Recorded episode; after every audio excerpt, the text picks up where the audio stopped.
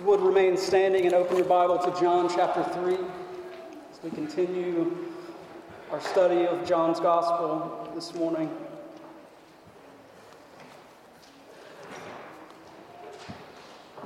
Picking up in verse 16, reading through verse 21. Grass withers, the flower fades, but the word of our God stands forever.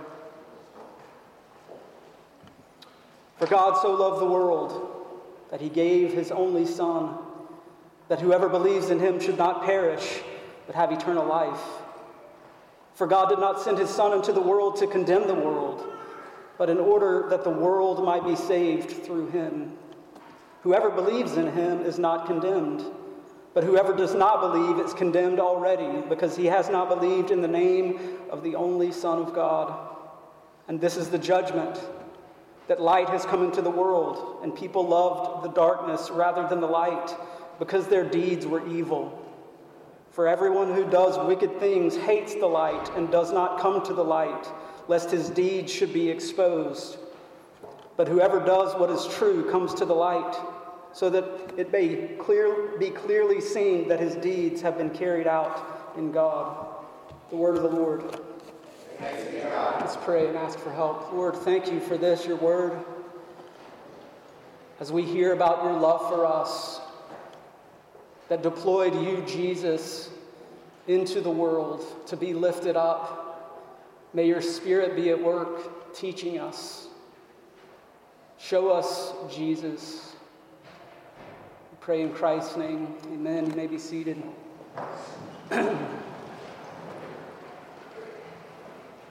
Are there any more famous words in all of Scripture than John 3:16? It still shows up everywhere. In the 80s, you saw it at a bunch of basketball games, right? You still see the sign. It still pops up from time to time. People holding up John 3:16. You're like, you're at this massive sporting event. You hear John 3:16. It's painted on the sides of vehicles. You can see it driving around the South on billboards. Just a massive billboard, John 3:16. Bumper stickers, t-shirts, online graphics. It's everywhere. Is there any wonder why that is? This verse does something to stir the imagination in some pretty profound ways. If we take a step back and take the cynicism out of it, this verse is gorgeous. It's incredible. Sometimes I think, though, that familiarity breeds contempt. It's kind of like a blister when I rake my yard. I do this activity over and over and over again for 3 or 4 hours. I have blisters on my hands. It's the repetition that gets to us, right? Last week we saw Jesus interacting with Nicodemus. And the nature of that interaction was him coming to Jesus saying, "Hey, I know you're a rabbi. We know all these good things about you." Jesus was having none of it. Brick by brick, he dismantles everything that Nicodemus thinks he knows. He comes to Jesus with what he thinks he knows, and Jesus utterly takes it apart. And the sum of that is this: Nicodemus, you cannot earn salvation on your own. You can't do it, Nicodemus, Pharisee, leader of the Jews. You can't get salvation on your own merit. Apart from the work of God, you have no hope. You must be born again, Nicodemus. He even tells him that he would have better luck imposing his own will on the wind than making this happen himself. Then Jesus ends with his words, "As Moses lifted up the serpent in the wilderness, so must the Son of Man be lifted up." The next words, likely not that of Jesus, rather the evangelist looking back on this evangelistic conversation, giving us inspired commentary. He looks back on it, and this is his comment.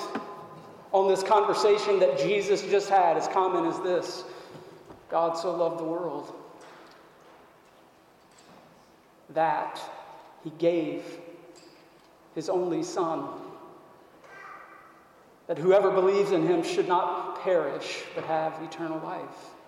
It's quite astonishing.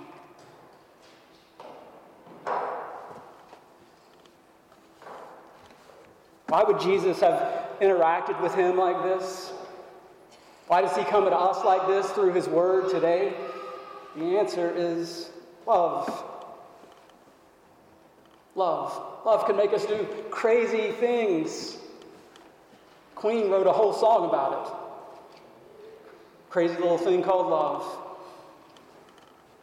I don't encourage you to do this, but I had to do this early in the week. You can do it, it's not terrible, but go Google crazy things people do for love.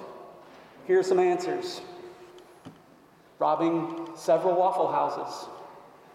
Stealing a huge collection of moon rocks. Getting a tattoo. It's a very common one. And then right behind that is getting tattoos removed. The crazy things we do for love. Driving across the country to see a beloved loved one, a sweetheart, wearing diapers because you don't want to stop. Skydiving in to propose. People do crazy things for love. The extent to which we love someone is, maybe it could be said, the extent to which we will do extraordinary things for them. These are trivial things. These are crazy things. But we all know this. Every single one of us, to some degree or another in here, have experienced love. And you know that for someone you love, you will go a long ways. I think that's where the surprise and the shock of this text should hit us. It might be one of the most familiar, not just to us in our circles, but worldwide. Yet let's not miss the astonishing love of God. The outline is very simple. The love of God leads to the light of God. First, the love of God. John has been called the apostle of love. He devotes a ton of his time and attention to the love of the Father, to the Son, and the Son's love of the Father, and that love spilling out and pouring over the people of God. We find that the Father and the Son and their love together comes and it is extended to us. This love of God, it should be noted, is not grounded in our loveliness. I'll have more to say about that in a minute. We aren't the lovable ones. 1 John 4, John writes simply, God is love. This is truly amazing. God so loved the world. We need to wrap our minds around this word so. I think sometimes we get it wrong. Sometimes in my heart, I may get it wrong. It is not the level of emotion that God has for us. And here's the thing, it's because his love is not like our love. It might be said of me at one time or another, Quinn so loved Ken that he did something. Well, he might not do it the next day because that level is down. But this is not that word so. This is the word hutos, and it means in this manner or thus or in this way.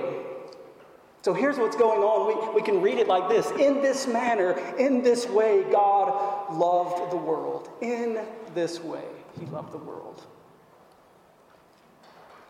If you're going to get the shock and scandal of this verse, you have to hear that. It is not the emotion of God. He loves the world, and his love is not like ours. It's not fluctuating up and down. It is steady and constant. He can't love us more or less. In this way, he loved the world. Again, our loves are mitigated. God's love is not like that. This is his manner of love. This is the kind of love that God has. His love sends the Son. His love sends Christ. We read something similar in Romans 5. God showed his love for us in that we were, and while we were still sinners, Christ died for us. Again, John 4, and this is love, not that we have loved God, but that he loved us and gave himself up for us.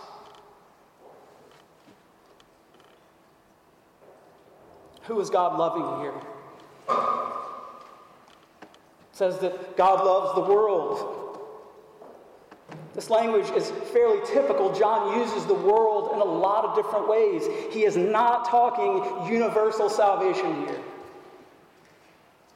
If all you read is John 3:16, you come away with that, that's not good.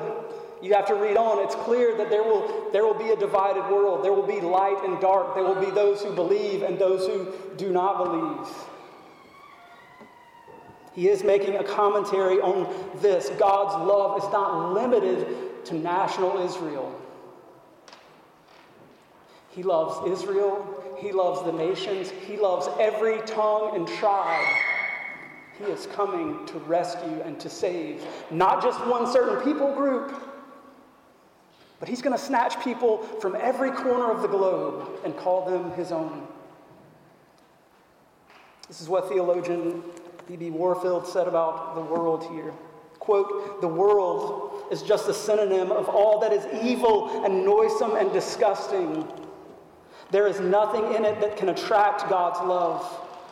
The point of the world's employment in John 3:16 is not to suggest that the world is so big that it takes a great deal of love to embrace it at all, but that the world is so bad that it takes a great kind of love to love it at all, and much more to love it as God has loved it when he gave his Son for it," end quote. That's astonishing. We get hung up on who immediately, and we don't think about the glory of what he's saying when he says he loves the world. We are sinners. We have defied him at every turn. We were expelled from the garden in our rebellion. We sang that earlier today. This is the world that God loves. How did God love the world? Again, he gave his only son. Again, that term monogenes. There's none like this one. There's no other one like this one. The only son. This son, this Jesus, this Messiah was in the bosom of the Father before all worlds, before creation was spoke into existence. Christ was in the bosom of the Father. This is the one who was sent. That's how much God loved the world. Not the so part, but the Son part. He loved the world enough to deploy his only Son into it. And again, you have to tie that together with what came last week, right? What happened in 15? Son of Man must be lifted up. It's really astonishing. Verse 14 says that he's coming to be on a cross, and the reason this is so powerful is we see that God stands opposed to sin in every possible way. He hates it.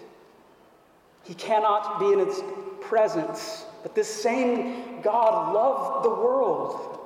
He loved that sinful world even. You see, Jesus didn't come and die to make us lovable. That is not what is being said. That's not what the Bible teaches. It says that God loved the world, so he sent his Son. And there's all the difference in the world right there. What is the mission of the love of God? Why would he do this? So that whoever believes in him would not perish, but have eternal life. Whoever believes in him will not perish, but have life. So the question is, will we look on the Son of Man? Like Israel out there, everybody's snake-bitten, people are already starting to die, raise up a bronze serpent. Hey, all you have to do is look and you'll live. Comes to us today, will we look and live? And the thing is, the rest of what Jesus said is true as well. You can't look on your own effort. You will not see. The wind has to blow. The Spirit must enlighten your eyes and your ears for you to ever see the wonder of the gospel. Notice how exclusive it is. The only options given in this verse are look at Jesus and live, have life eternal, or don't believe and perish. It's very exclusive. He's the only way. If you don't trust him, there is no other way. There is no other hope. Utterly exclusive. Israel could not have healed themselves any other way than looking at the bronze serpent. They didn't have a vaccine. They didn't have any venom. They had death or the serpent. We have death, we have perishing, or we have Christ.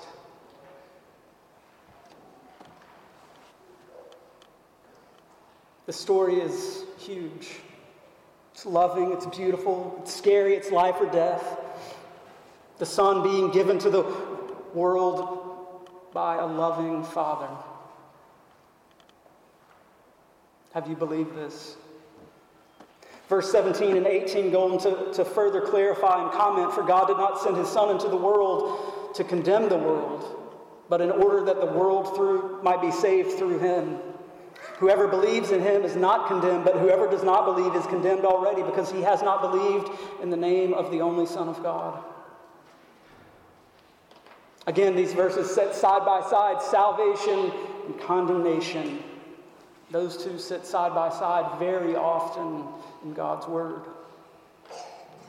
Jesus doesn't just come to pronounce salvation or condemnation. He comes saying both. And he's the dividing line in between them. Verse 18 specifically helps us understand that John isn't speaking of this kind of universal salvation situation. Well, he said there's definitely condemnation for those outside of Christ. What of those who reject Christ? One commentator, I love this, said this about those in verse 18 rejecting Jesus. Quote, as with the arrogant critic who mocks a masterpiece, it is not the masterpiece that is condemned, but the critic, end quote. Jesus is the masterpiece of God's love for the world. And it is utterly foolish to not trust him and believe in him. John 3:16, stamped on cups at In-N-Out Burger. Martin Luther called John 3:16, quote, the Bible in miniature. When this verse is added to verses around it, we see the Trinity at work. We hear about sin and condemnation, and we hear wonderful news, gospel news, good news of God's love for the world and sending Jesus, who would be lifted up to take away our sin. Salvation and eternal life are on the line right here. Again, what is our response? What does it mean to believe? He talks a lot about belief. And actually, we said that the goal of all of John is this evangelistic tool. It's a missive he sends into the world, to the Jewish world and to the Gentile world, to say, believe in Jesus. So what is belief? We know that simply looking at the signs of Jesus and being a little bit impressed isn't enough, because we've already seen that kind of belief, and we said, Jesus didn't believe in them. They believed in him, and he said, no, that's not belief. It's not enough to be impressed with Jesus, in other words. Ooh, this Jesus guy, he's impressive. Yeah, I'm a Jesus follower. And he says, nope, that's not it.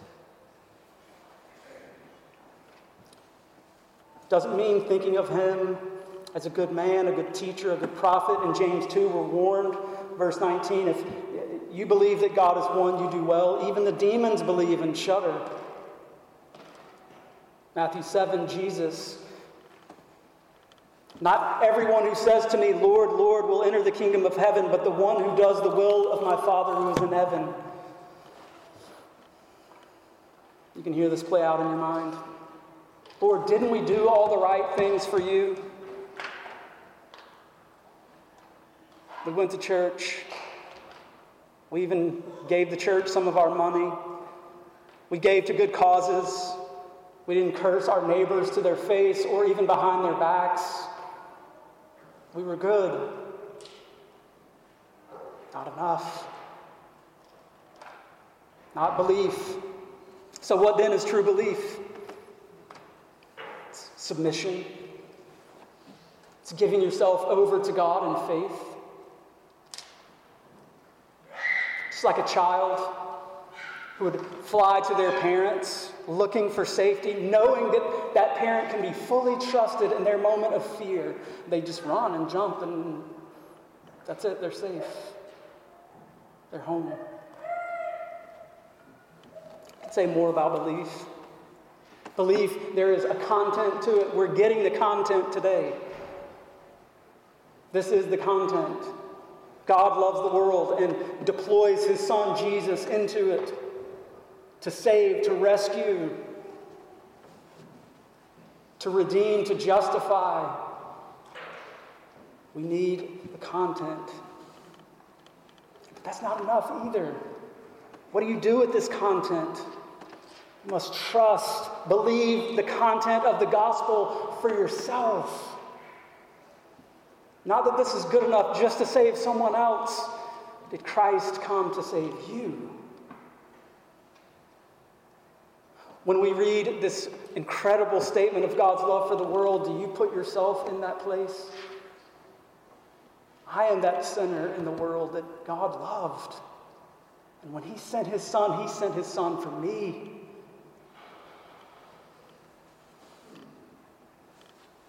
We need to know the facts.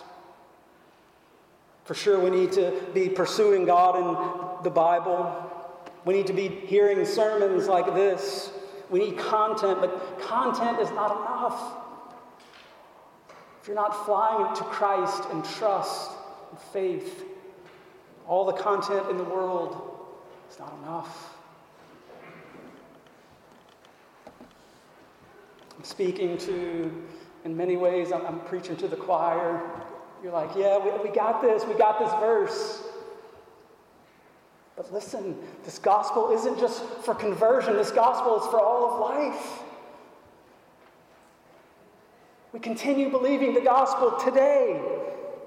We need to hear it again and again and again, week in and week out. Why is there weekly worship? Why has there always been weekly worship for the people of God? Because we forget. We forget the gospel. It just goes away, and suddenly we're operating with God like we can earn his favor. We're back where Nicodemus was on this first meeting. We need it. We need good news week in and week out. So what's the difference between those who have believed in this text and those who haven't? John spells it out along the rails of light and dark. And this is the judgment, that light has come into the world, and people love the darkness rather than the light because their works were evil. We read this back in the prologue. This whole story is going to be a story on rails of light and darkness. Unbelievers here love the darkness more than the light because their works are evil. They don't want to come to the light. They don't want to be exposed. Proverbs chapter 4. The path of righteousness is like the light of dawn, which shines brighter and brighter until the full day. The way of the wicked is deep darkness. They do not know over what they stumble. John goes further down in verse 20, for everyone who does wicked things hates the light and does not come to the light, lest their work should be exposed. John is saying there's a moral component to unbelief. Those who practice wickedness do not want light to shine on them. Coming to Christ exposes a need for Christ. If you come to Christ and give yourself to him in faith and belief, it means you need him. Do you see what that implies about you and me? That we're not enough. That we're sinners and we need a Savior. To come to Christ, in some sense, is to admit that you are a failure as a human being. To come to Christ means that you need something that you cannot provide. To come to Christ means that you have failed morally. To come to Christ means that you need salvation, and John says, because of that reality, many are going to stay in the dark. They don't want all that coming to Christ implies about them. You remember the story of Ahab and Jehoshaphat? It's the very end of 1 Kings. Go back and read it. It's a great story. But there, Ahab, king of Israel, he doesn't like some things that are going on. He goes to Jehoshaphat and says, let's go to war together. Jehoshaphat's pretty wise.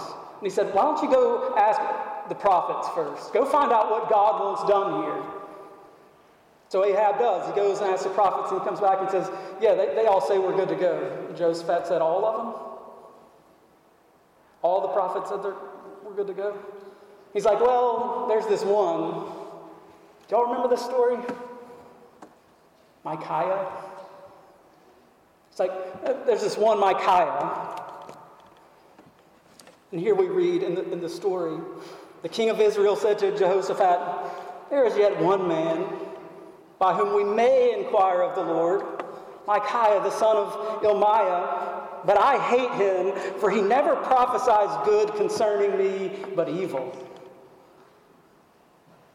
I don't want to hear what he says. He only has bad things to say, so he shuts him out. Actually, Micaiah does say, yeah, God has given me some news, and it's not going to go well, and that's that. Go read the story. It's fantastic. The point here is there we see this exact reality. I don't want to hear bad news about me. I don't want to hear how bad I am. And in many ways, I'm still that way. This gospel comes along as light. We, as Christians, should be some of the most transparent people on the planet because the gospel has freed us. The gospel has set us free. Of all people, we are those who should not have to hide. Look at verse 21, but whoever does what is true comes to the light. This is what belief looks like, coming to the light, so that it may be clearly seen that his works have been carried out in who? In God. His works carried out in God, these works of light, righteousness. We're back where we started. This is God's work. That's what everybody's going to see. And you're a sinner who ran to Christ. How wonderful it is that he could save sinners like you and me. We don't have to hide. Coming to the light, our sin is exposed. We're admitting that we need Jesus. We're told over and over in Scripture that the beginning of godly wisdom is what? The fear of the Lord. I think we all need to hear this today. Christian, you are offered the most incredible gift in Christ. If you're here today and you're not a Christian, hear me. You are offered an incredible gift in Christ because the God, creator God of the universe, loves the world. So much so that he sent his only son. And here's the thing, coming to Jesus, we don't minimize our sin. Because then you only get a little Jesus. Thomas Goodwin says, he who makes little of his disease makes little of his doctor, end quote. I'm a little sinner, then I just need a little bit of Jesus, and then I'm good to go. There's no such thing as a little sinner. For us to really get the beauty of Christ, how glorious John 3:16 is, we need to understand that God loves us. That we were those in the dark, fled to the light of Christ. My sin, oh, the sin of the bliss of this glorious thought, my sin, not in part but the whole, is nailed to the cross, and I bear it no more. Praise the Lord, oh my soul. It's good news. And it is a glorious thought. Let's pray. Father, thank you for this incredible passage. Lord, may it not wear on us like a blister. May we not hold it in contempt, but be shocked by it today, stunned by your good news. Lord, if there are any here who do not know you, who have not believed in you, would you give them eyes to see and ears to hear? It's in Christ's name we pray. Amen.